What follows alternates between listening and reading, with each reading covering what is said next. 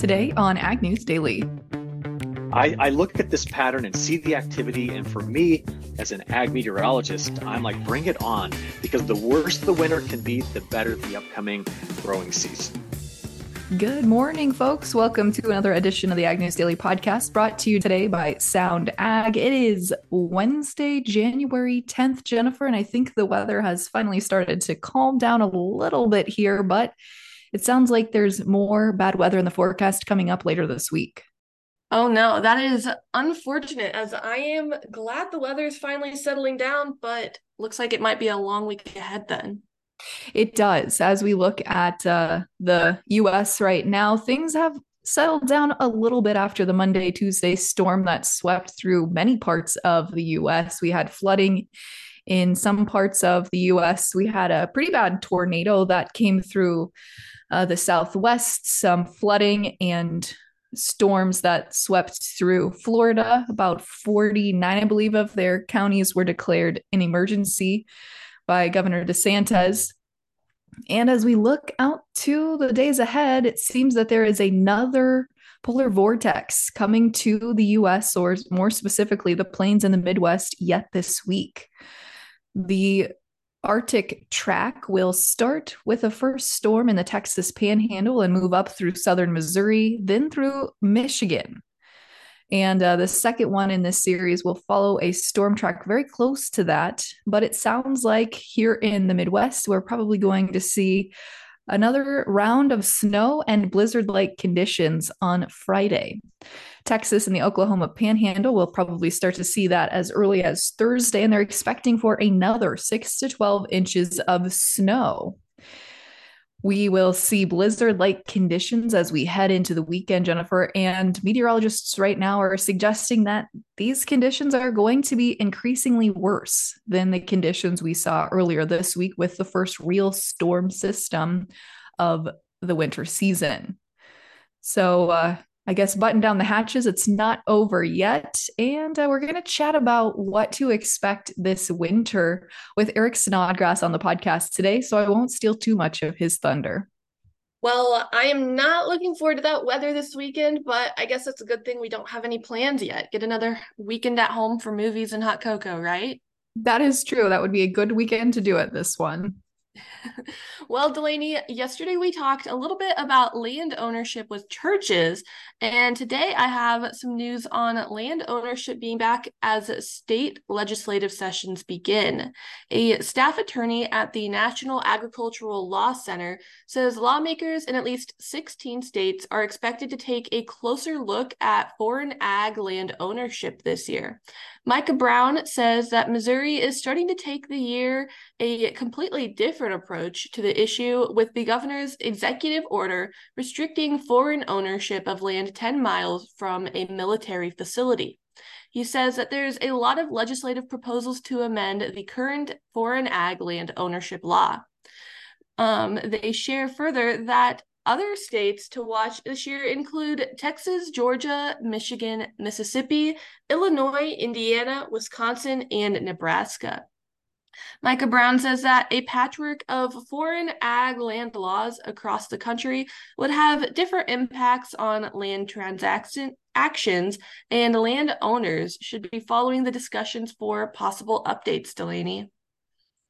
Well, Jennifer, it seems that land is top of mind for a lot of folks as we had the Iowa Land Investment Expo Tuesday in Des Moines, Iowa. We saw at the event a pair of former presidents of the Federal Reserve Bank of Kansas City were on stage and present to share their outlook for the year ahead here for farmland purchases and the value of said purchases. As we look at the year ahead here, obviously there's some competing factors when we think about lower commodity prices and continued higher interest rates or raised interest rates. But the outlook overall was that farmland value is going to continue to remain stable into 2024. Specifically, the Federal Reserve former presidents said that they're concerned about the national debt and the Fed's increased role in credit markets. But until we see some sort of financial crash as a result, farmland value they're expecting to remain relatively high and a valuable investment for farmers. They said possibility of one or two rate cuts in 2024 is pretty high to avoid a recession. However, that's not going to maybe be enough to really uh, slow down any sort of farmland purchases. As we look at the price of farmland value or the uh, outlook here for 2024, the rise in farmland values over the last three plus years has been pretty astounding, according to Bruce Sherrick, the director of the TIAA Center for Farmland Research at the University of Illinois.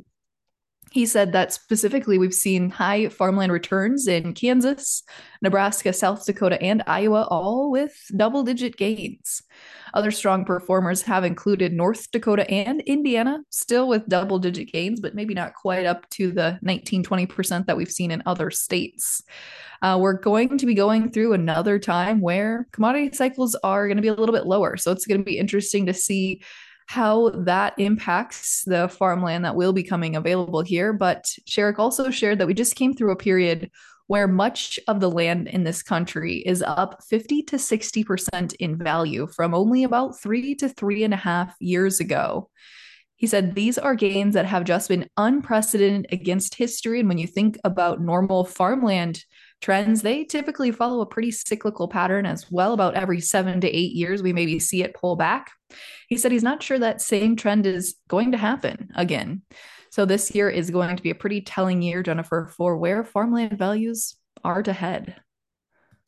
Yeah, Delaney, and I'm going to stay on a similar track of farmland, but on the conservation side, as two bills recently were introduced in the US House that would help farmers improve conservation practices on their operations.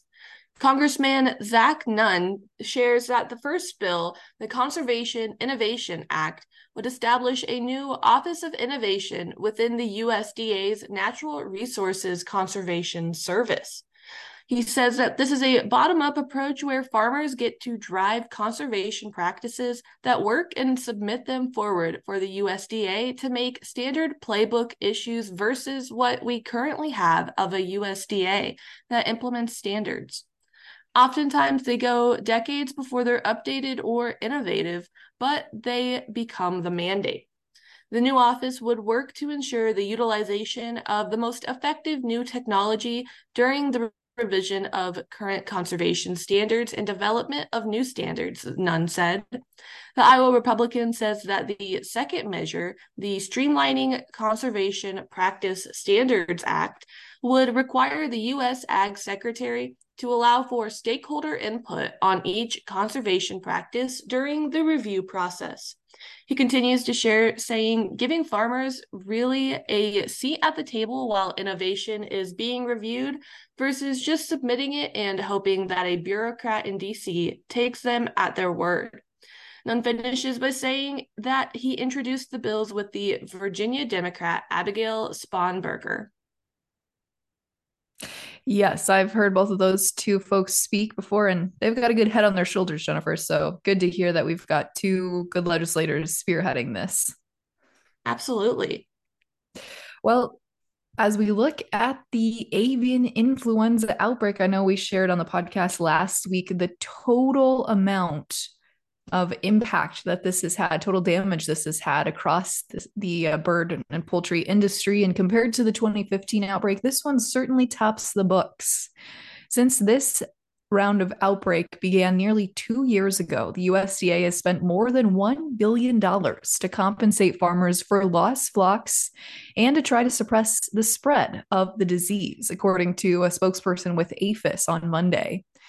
They said the largest outlay was $715 million that went to producers, growers, and integrators in indemnity payments for depopulated birds and eggs. An additional $183 million was spent to kill and dispose of flocks for virus, virus elimination.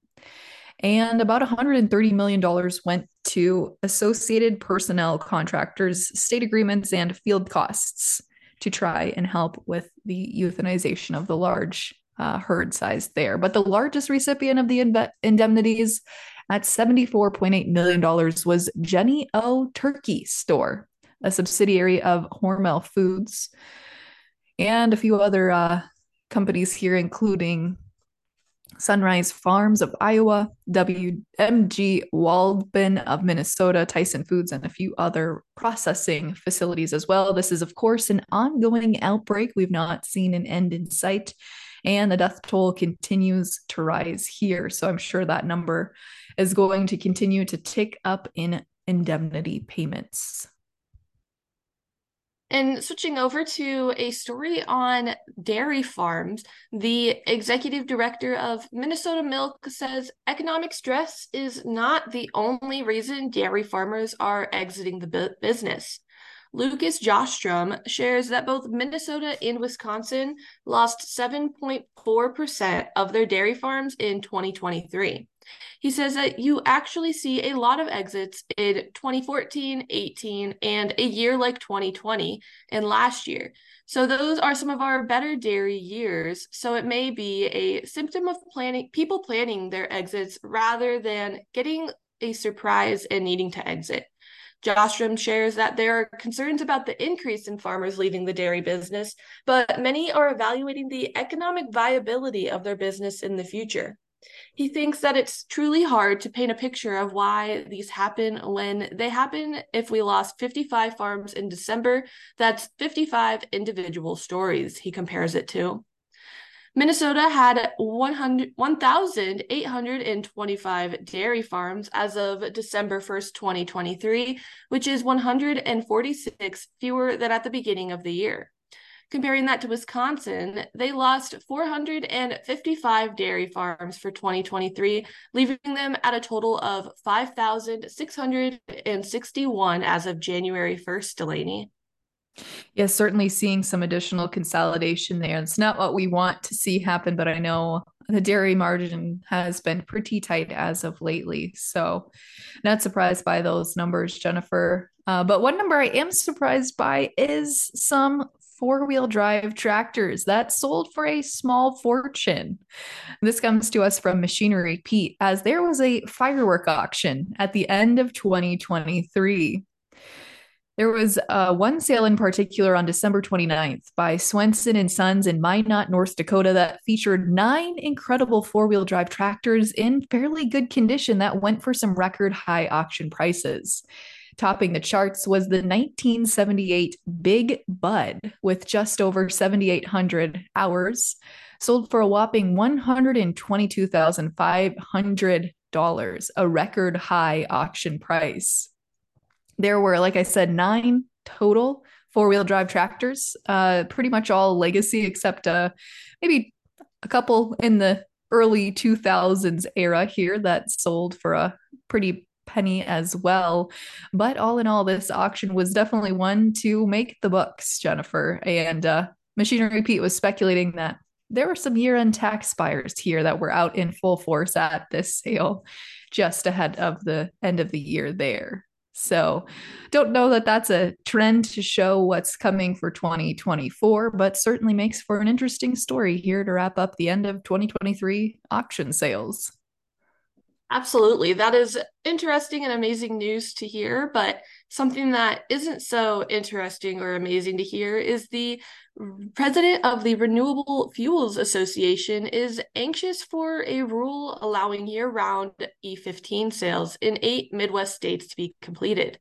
Geoff Cooper shares that a review by the Office of Management and Budget is the final step he says that it typically takes a month or so, so we've seen these rules reviewed in as little as six or seven days before, sometimes longer and sometimes even shorter than a month.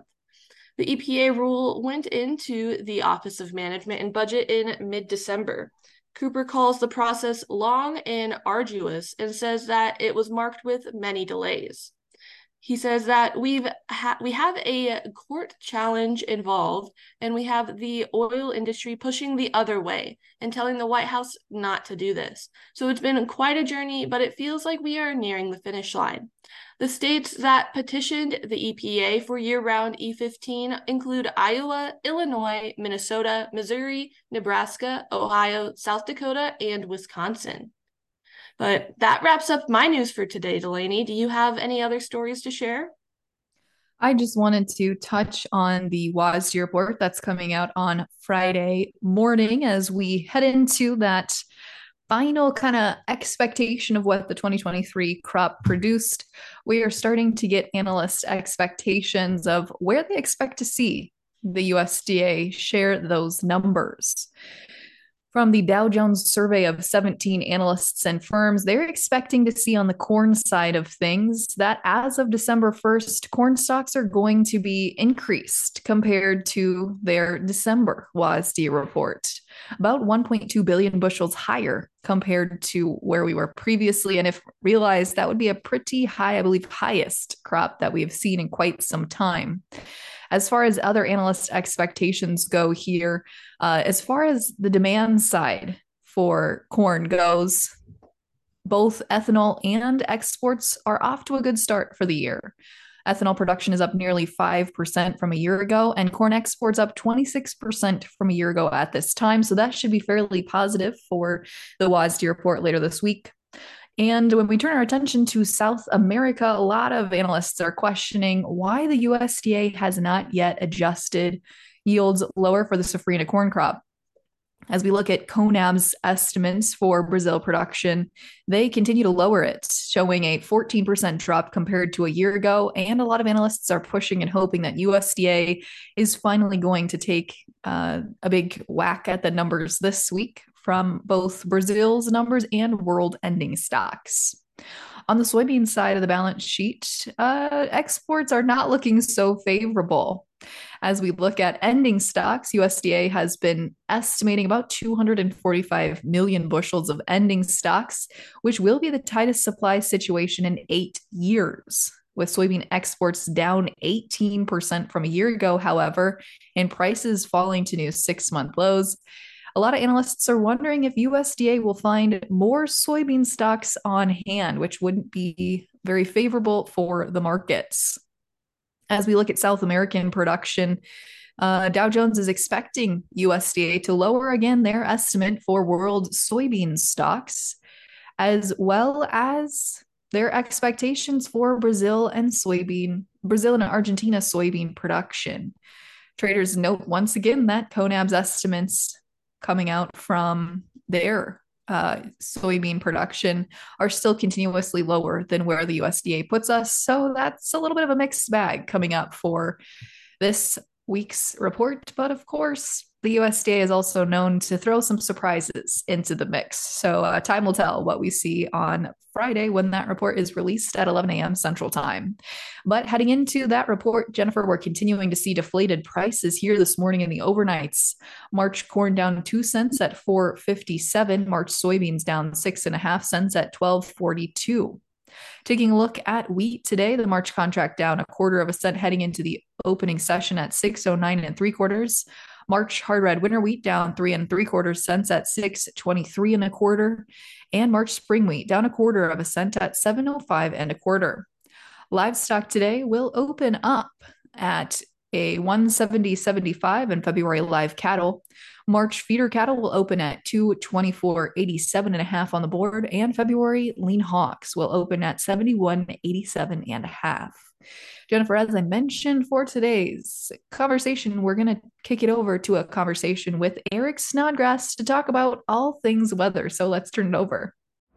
Do you want to optimize the amount of plant nutrition provided by the microbes in your soil? Source it. Want to replace 25 pounds of nitrogen and phosphorus per acre? Source it.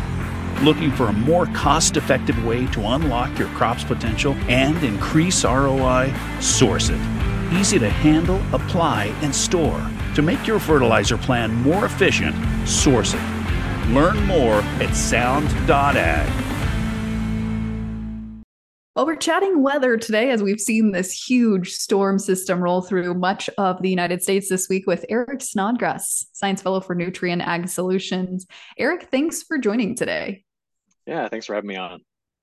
So, Eric, I want to start by the current system that we've got rolling through the US right now. I read something the other day that said 49 out of the 50 US states have some sort of weather system going through, not necessarily snow, but was that a coincidence or was there something that caused that?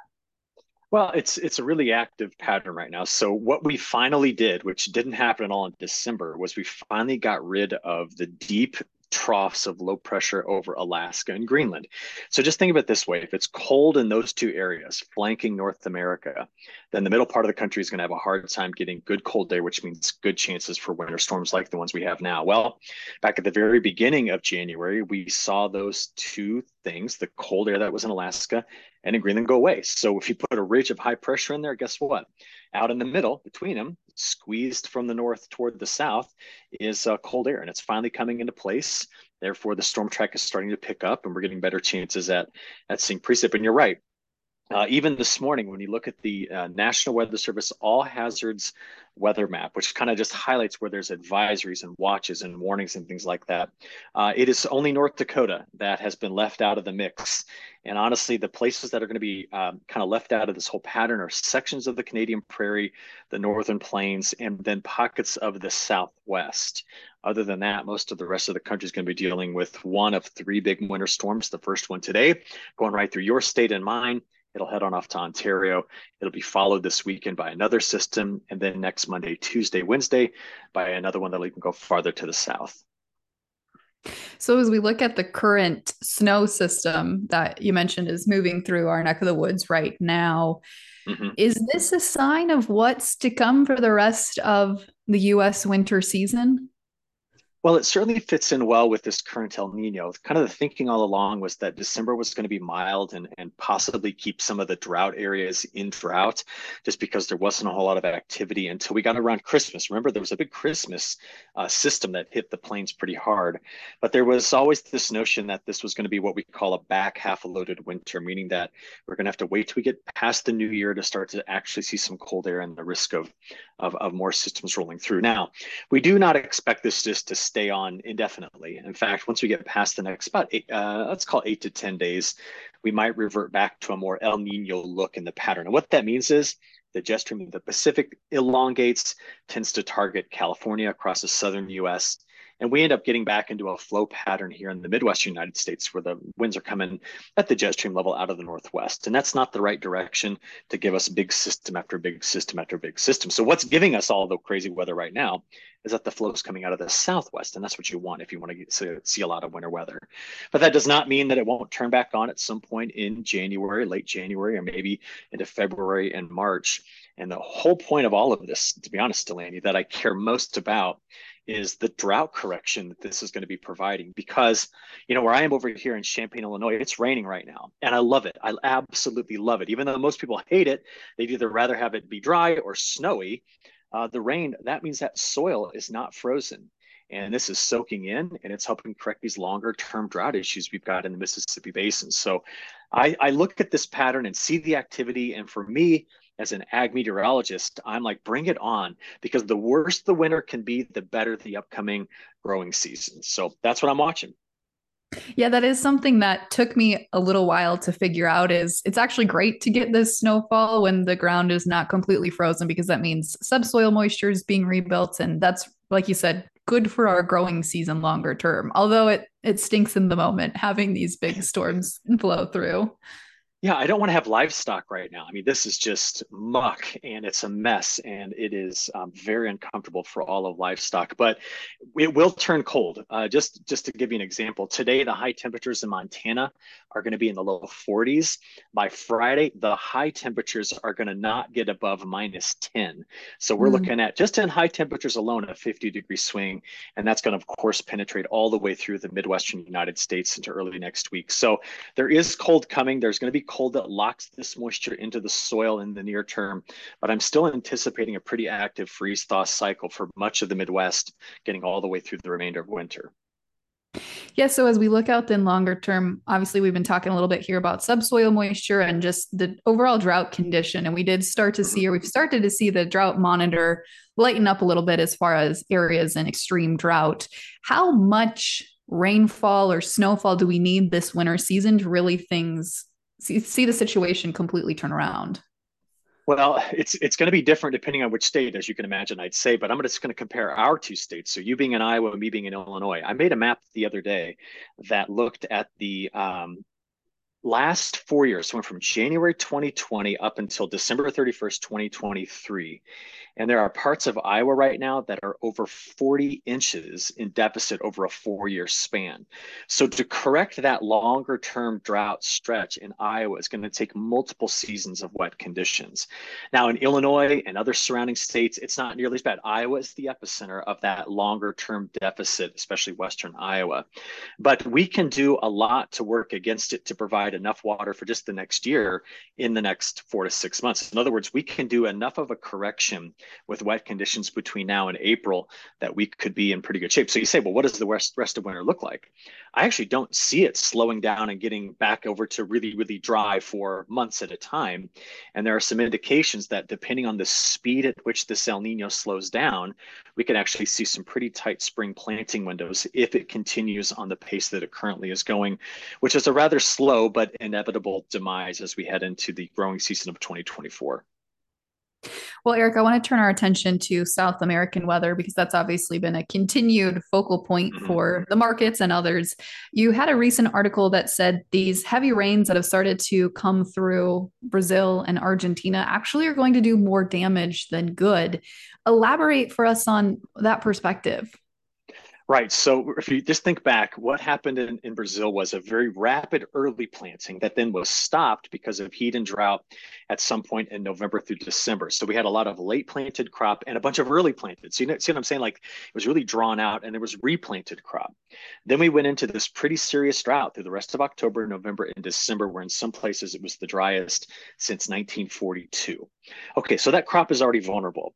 So where is the crop stage? Now remember, they grow a shorter uh, you know bean than we do so it doesn't take as long to reach maturity so it would be the same right now if we got some heavy rains in that area as as if we were getting heavy rains in September and maybe even like early October. Now that's a bit of a stretch, but if we get really really wet conditions, showing up any time between now and the beginning of February, that's like the equivalent of having heavy rain on your beans that you haven't harvested in October. So what I'm concerned about is already stressed beans getting too much water too late, not enough to help them with overall, you know, uh, yield and, and potential, but instead continuing to disrupt the crop calendar by not allowing us to rapidly harvest those first crop of soybeans and plant safrinha corn. So that's the north and the center west. Down south, in southern Brazil. This is kind of our better looking area overall, better rains. And then Argentina is recovering from a two year drought right now. But unfortunately, it did so with some places like around Cordoba. Uh, this past weekend, they saw 10 inches of rainfall. So, absolutely torrential rains uh, in parts of the south. So, bigger picture is simply this I actually think that rain at this stage is going to be more of a hindrance, especially if it's too heavy across northern Brazil as they start to harvest. Eric, this crop aside, when we look out to that next crop that they'll inevitably be planting, does mm-hmm. that help them with the drought conditions that they've been seeing? Does that make the next crop in the cycle a little bit better for them, or does that still have an impact on that crop as well? It will. I mean, it, could be helpful. In other words, if it does come in and it rains, well, certainly we'd look at that as a positive signal for the safrinha crop that's going to get planted. The thing about it, though, is we're curious as to how many acres are going to get planted in safrinha corn versus safrinha cotton uh, overall. And then remember, when there is a slowly fading El Nino, we start to run the risk of having a problem in uh, uh, April of having the monsoon slow down too soon. So, could the safrinha crop finish under dry conditions? That's possible. So, what I would tell you is, unlike the last few years, I feel like there's a lot of vulnerability in the Brazilian crop, whereas the last two years it was all about Argentina having all of the problems. Eric, as we look here longer term, then for the US growing season, I know that's still a couple months away, so may not be on too many folks' minds yet, but moisture levels is a still a big question mark right now. But as far as the mm-hmm. weather models and what they're telling you, what does this summer's growing season look like? Are we going to be hot and dry or maybe a little cooler and wet? Okay, so here's the big idea. If we think about the competition between our two major modeling suites, one of the forecast models wants to really quickly deteriorate El Nino and rapidly develop La Nina by summer. That one's going to give us our biggest drought risk.